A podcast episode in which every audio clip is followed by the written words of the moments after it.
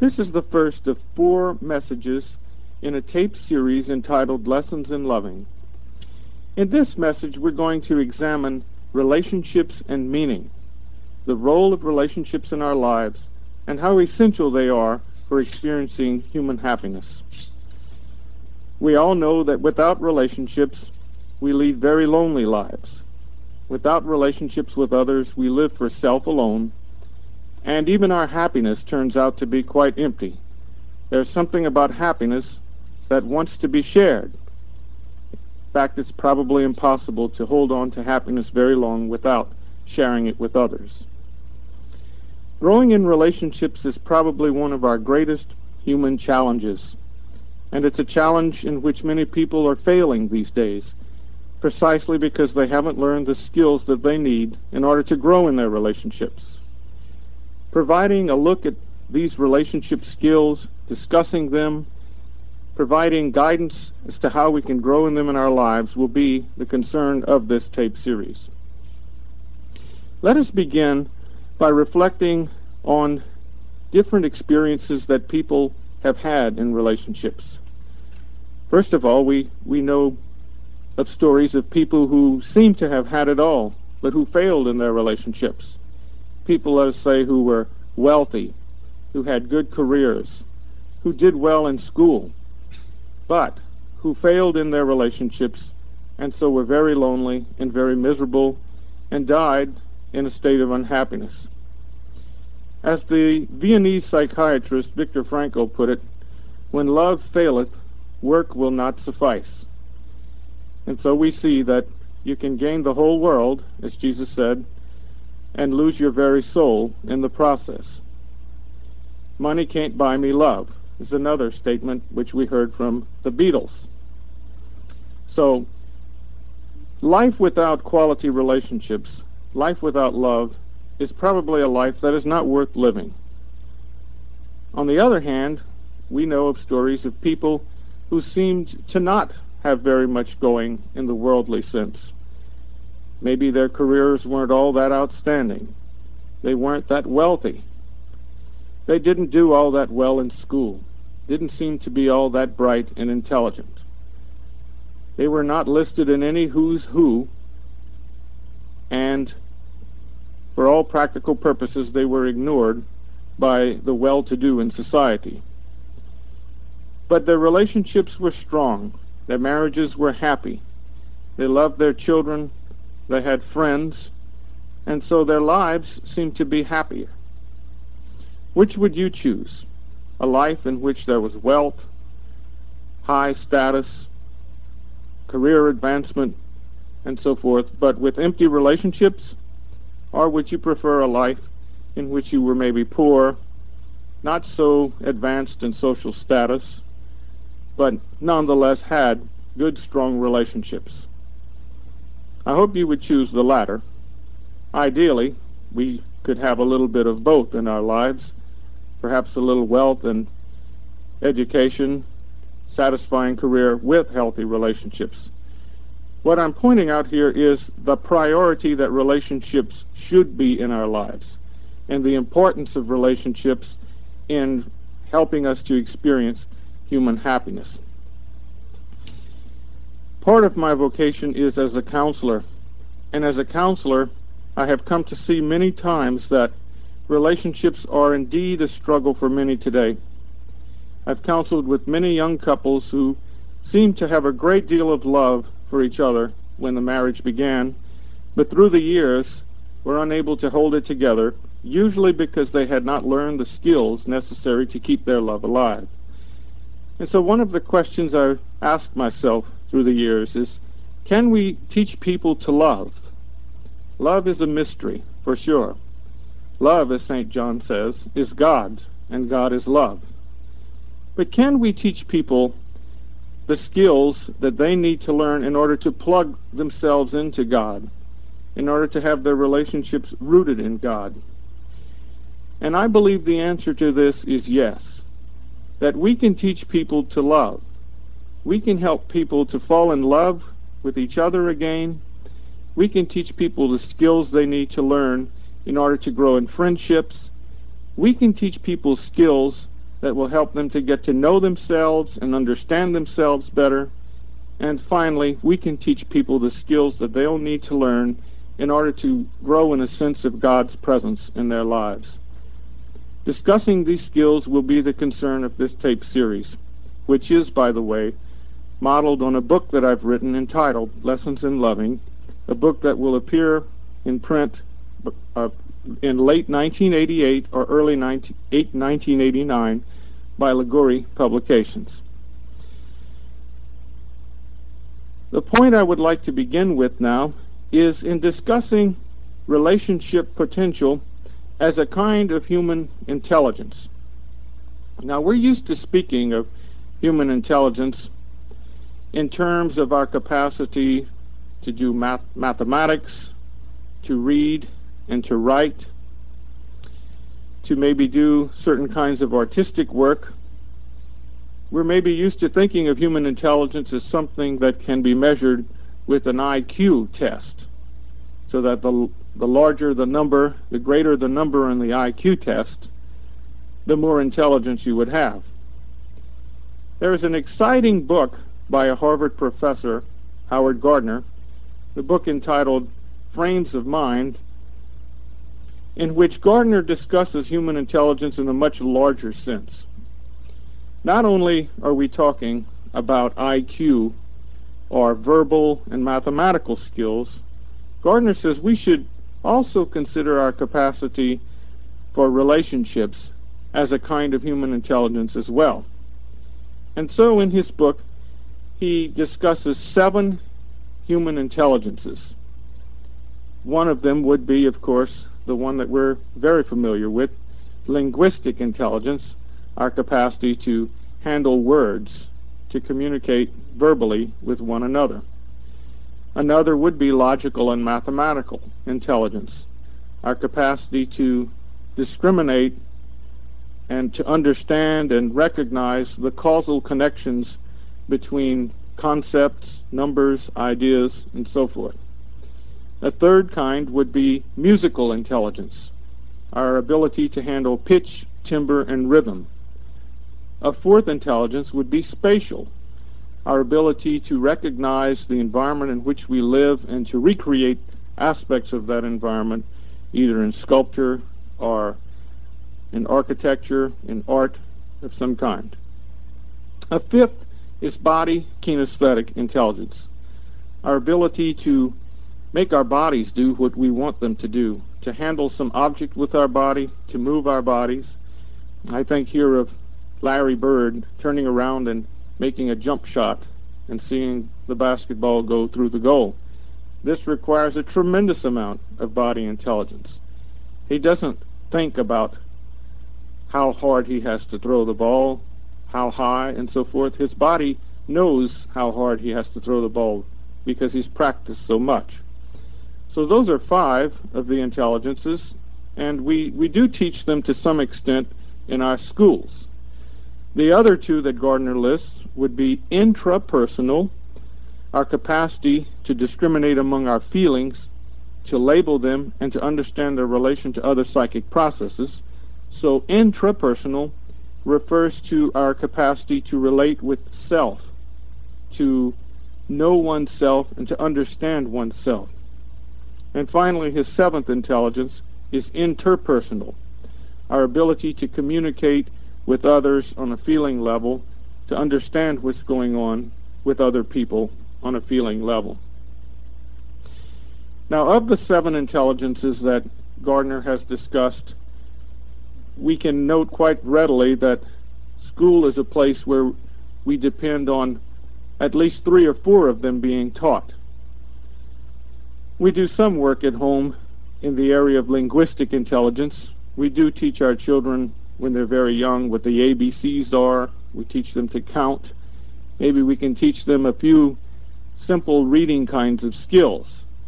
But by and large, one of the reasons that we send them to school is precisely so that they can learn to read and to read and to write in a correct manner and to express themselves in this way. We also teach our children a few things in mathematics and in art. But again, we depend on formal schooling to bring this intelligence out in them. Most schools provide for some kind of physical education. Many of them teach children some rather complex physical skills. And so there again, school can be a place where physical or kinesthetic intelligence is taught. And The same holds true for musical intelligence, school being a place where kids can learn something about musical intelligence. But by and large, the focus of schools through the years has been the three R's reading, writing, and arithmetic. And any of the other of the seven intelligences which receives attention at school has it happening as an extracurricular or an elective of some kind. One of the questions we need to ask then is where are our children supposed to learn about intrapersonal intelligence and interpersonal intelligence? Where, in other words, are they supposed to learn to relate with one another? Surely we don't teach courses in our schools on relationship skills, although some schools are beginning to do just that. I believe the assumption is is that what we're going to learn about relationships we'll learn from parents in the manner in which we relate with them. We'll learn from teachers in the manner in which we relate with them. We'll learn from our friends. In, in short, it will be a very informal kind of learning experience, uh, sort of a learn as you go and learn from your mistakes kind of experience. This may have been okay in the past, but it seems that people are not learning from this approach anymore. One of the reasons is that children don't spend as much time with their parents as they used to. I've read statistics which point out that back in the 1930s and even earlier, young people averaged somewhere between three and five hours a day of involvement with their parents. They helped out around the home. They had many chores. They were essential parts of the family business. One of the reasons you had children way back when was because they could be helpful when they got older. And so young people were, through the years, apprenticed for adulthood. They knew what adults did, they knew how adults acted, adulthood was no great mystery to them, since they lived and and acted with adults for many hours each day. Contrast that three to five hours a day with another statistic that I came across recently, a statistic quoted often by the parent educator Stephen Glenn. And what Glenn has discovered in some of his research is that today parents spend only about 20 minutes a day involved with their children. And of this 20 minutes, some 15 of it is spent checking up, giving instructions, prodding them along to get them to school or to get them to bed or to get them to do their homework. In this 20 minutes a day, can we really teach our children very much about relationship skills? Can we teach them what they need to know? I don't think we can. Another factor to consider is that children are spending many hours each day in front of the television and listening to the radio.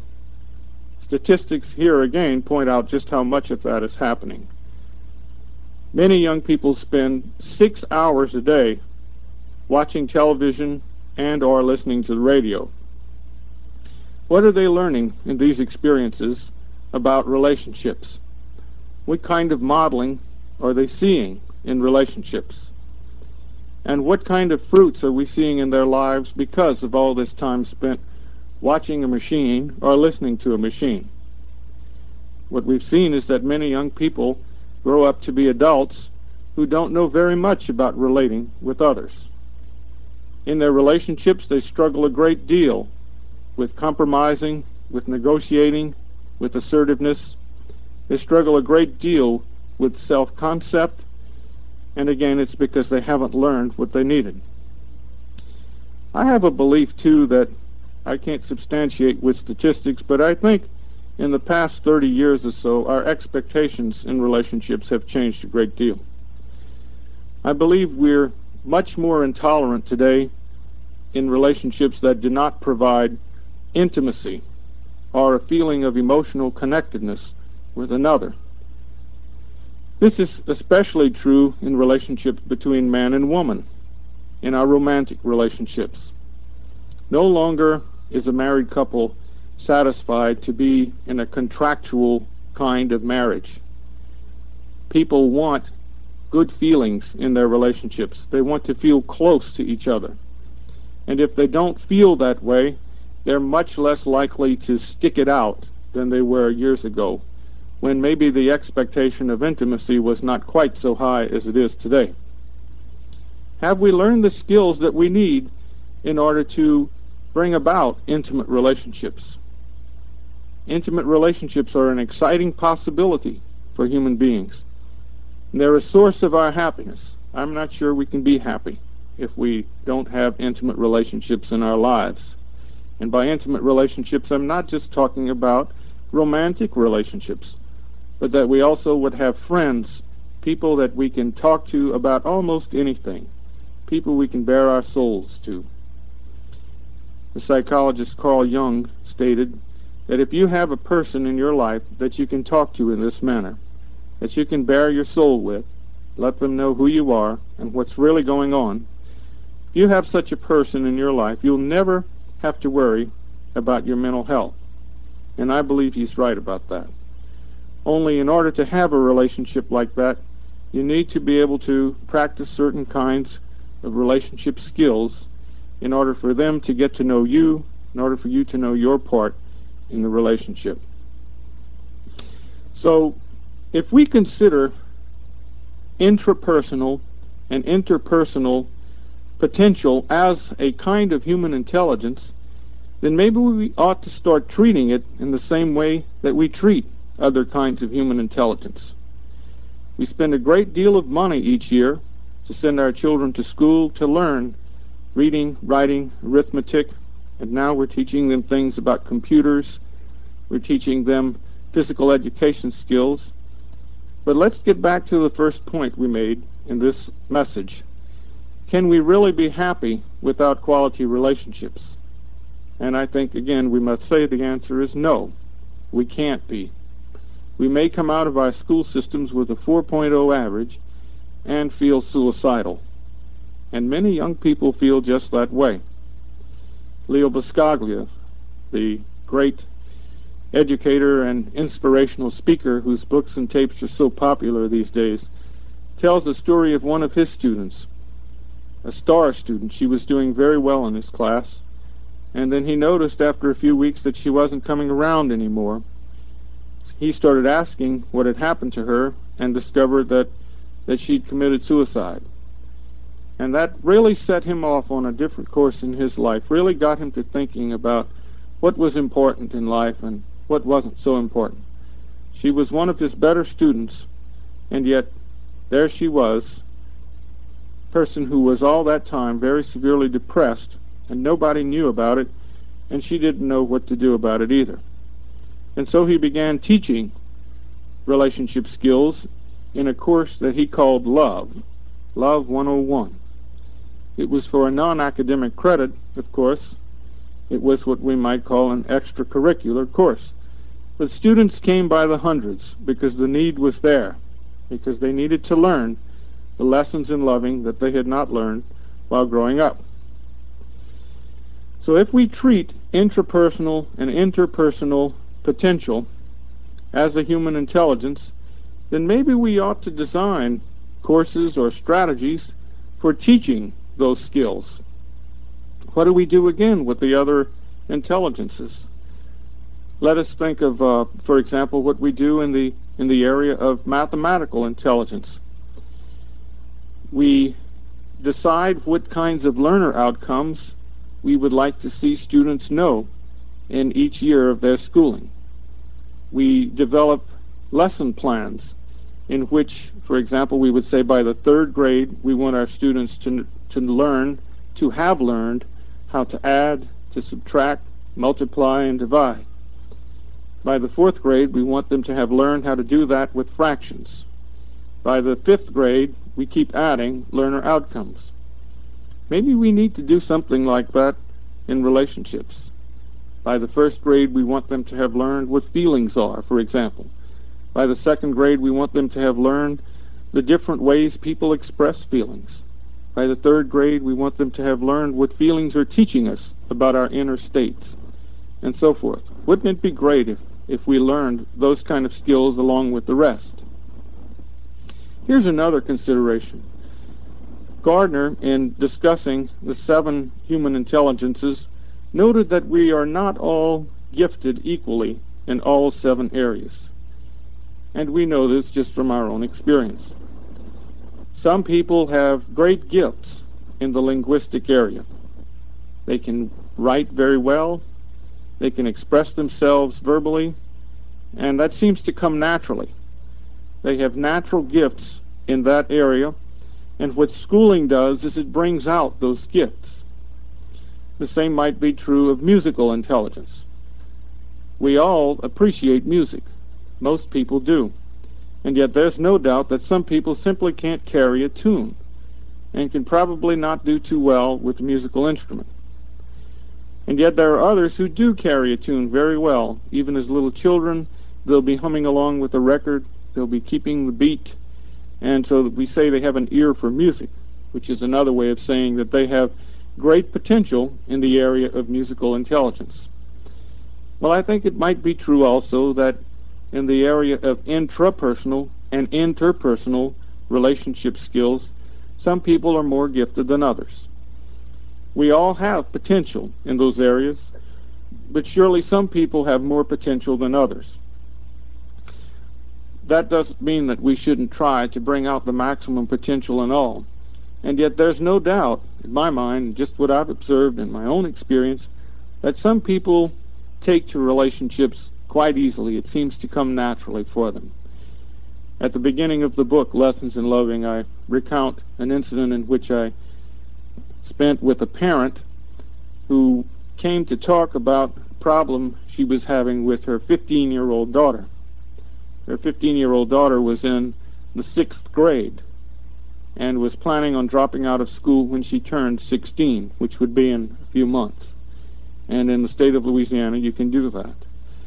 And the mother was all concerned that her daughter was a failure in life because she wouldn't get her high school diploma. And uh, she wanted me to figure out a way to keep her daughter in school, at least to help her develop a strategy for talking her daughter into staying in school, to give her some kind of incentive. What really bothered me was the mother thinking that her daughter was a failure because she was dropping out of school. And so I got her to talk about that. What makes you think your daughter is a failure? She said, Well, you know, she's dropping out of school. She's going to be a dropout. And the way she said that word, dropout, I could tell it was a, a real stigma to her to be a high school dropout well, not even high school in this case. And yet it was very unrealistic to expect that this sixth grader would hang in there for many more years and graduate at the age of 21, 22, or 23 with a whole different group in which she had grown up with through the years. So we talked more about it, and I said, well, are there some things that this, this girl knows how to do? And she says, oh, yeah, she's got a lot of skills. Uh, she's very involved in the church very involved in the community. In fact, she's taken some training from the church and learned how to do professional babysitting. And she has extended this training to other girls in the community and started a little babysitting co-op of sorts. Well, this girl might not have done well in the linguistic and mathematical areas, which was why she was held back year after year.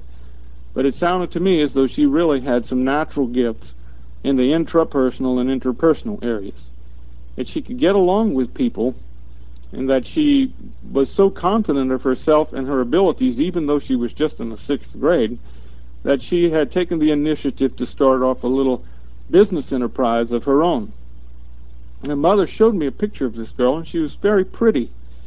And so we got to talking then about what it meant to be a failure and maybe maybe she ought not to pin that label on her daughter simply because she was dropping out of school. That maybe her daughter had other gifts which were not tested in school, gifts in the intrapersonal and interpersonal realm, the realms which are most likely to bring us happiness in life at any rate. So here's a young girl who had a lot of natural potential in the intrapersonal and interpersonal realm and went through a little training experience in her church which helped to bring some of that out and helped to give her some kind of confidence. And that's what I think needs to happen to more people. They they have a lot of potential in these areas but just have never been exposed to anything which brings that potential out. Okay,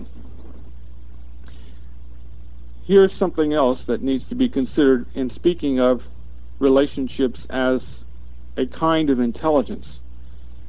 It's that these relationship skills can be taught and learned, skills in the intrapersonal and interpersonal areas.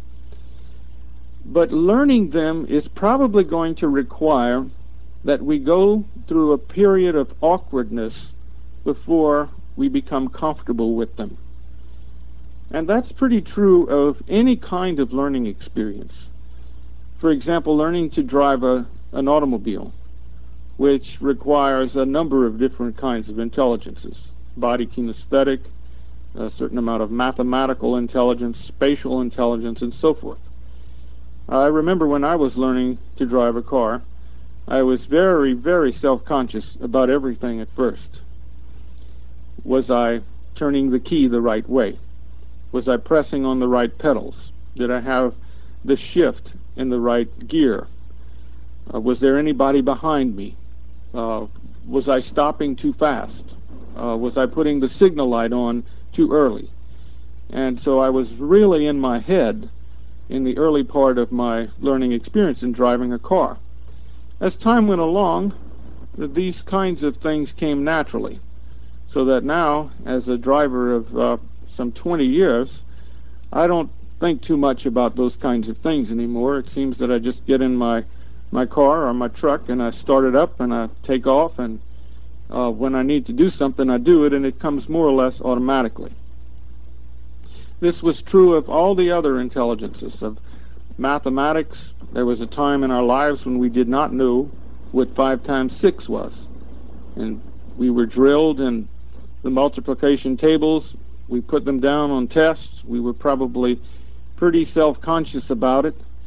And then there came a time, and it's hard to say when, when something inside of us knew what 5 times 6 was, and we'll probably know it for the rest of our lives unless we have some kind of problems mentally later on. It became second nature. And, and so that seems to be true of any kind of learning is we begin with a period of awkwardness and self-consciousness practice, practice, practice again and again, and then finally the skills become second nature. And that's probably what's going to have to happen in the area of relationship skills as well.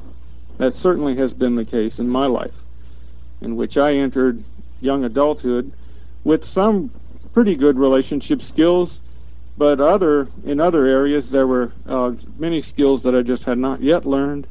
In fact, there were some things I had to unlearn before I relearned healthy ways. And learning them brought me through a period of extreme self-consciousness. Was I doing the right thing? Was I saying the right thing? Would there be another way to do it? And it didn't seem very natural, and it didn't seem very spontaneous. And of course, being natural and spontaneous is something that's of a great value in relationships. But if I'm being natural and spontaneous with unhealthy relationship skills, well, that's not going to bring me what I want either, which is intimacy. And so we're going to have to go through that, and I just think there's no getting around it. That's the case with anything we learn in life is going through that first period of awkwardness before it becomes second nature.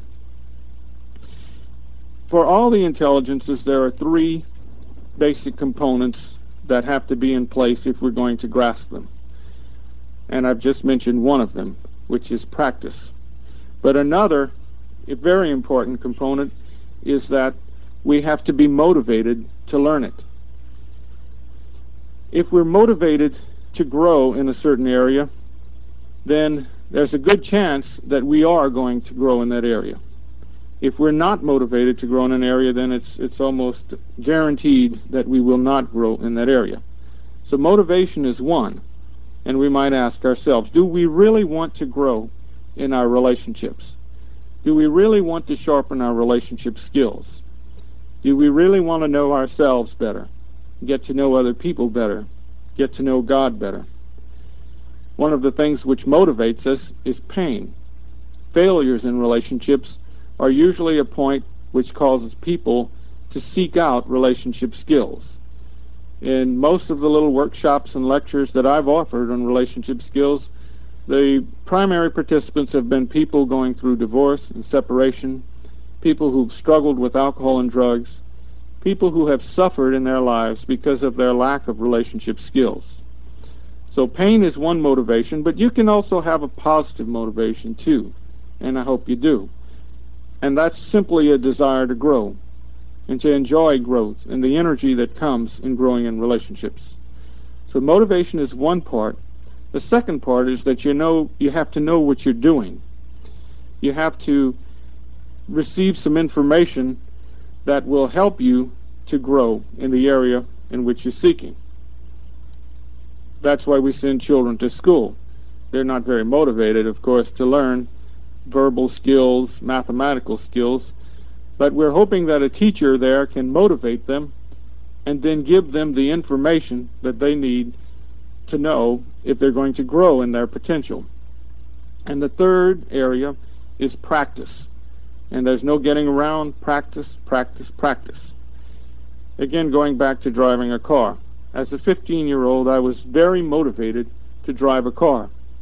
All of my friends were doing it, and it meant for me a level of freedom that I hadn't enjoyed as a 14 year old. If I could drive a car, if I could get my license and go somewhere, then that was almost, for me at 15, the ultimate in human freedom. But the motivation was not enough. I needed some information on how to operate this complicated machine. And my father and my mother helped me to learn that information. And finally, there was practice, practice, practice. Driving up and down the driveway, practicing double parking between some 2 by 4s or parallel parking, rather. Uh, practicing stopping and going on old gravel roads where it was not likely that I'd hit anybody. Practicing in a parking lot. And finally, I learned. Those three components then we need to bring to our relationships motivation, information, and practice. Now, the motivation part I, I cannot give to you. You have to have that for yourself, and chances are very good that if you're listening to this tape and you've stuck with it this long through this first part, that you are a person who is motivated to grow in your relationships. Information I can give you, and if you're motivated, the information will be very helpful to you. Practice, I cannot give to you. Practice is something that you're going to have to do yourself. So, motivation, information, and practice. These are the three essentials for growing in any skill area and this applies for relationships as much as anything else. Now, suppose we were to teach a course in relationships. What would be our learner outcomes? What would we want to see people learn during this course? What would we want to see them know upon graduation? How would we test them? Well, unlike the other skill areas, which can be tested in a different medium, our relationships can only be tested in life itself. However, we could test some of the skills skills for listening, skills for how we share feelings, skills for how we negotiate, and we could give feedback on that. Which is a final point that I want to make in this first tape is that learning about relationships is something that we cannot do alone. Yes, there is the book Lessons in Loving and many other books on relationships. In reading such a book and working the exercises in the book can be very helpful. But ideally, even a book like Lessons in Loving is a book that should be worked in a support group of some kind. And it's my belief that such support groups are one of the greatest needs we have today. Many people are finding their way into groups of this sort. I think, for example, of Alcoholics Anonymous, Al Anon, a new kind of support group called Codependency Anonymous. These are groups where people are learning the relationship skills and supporting one another in their growth in relationship skills. Well, this is also something I believe that we ought to be doing in the church. What we're about, what we say we're about as Christians, is about teaching people to love as Christ loved. Well, I can think of perhaps no better way to do that than to teach them relationship skills and to support them in their growth in relationship skills. So let us begin in this study of relationships with a firm commitment to practice, to learn, and to stick with it. Ideally, if you can go through this tape series with others and listen with others and talk about the lessons that will be presented in the messages which follow, you would have an ideal environment, an ideal circumstance for growing in relationship skills. That's the end of number one.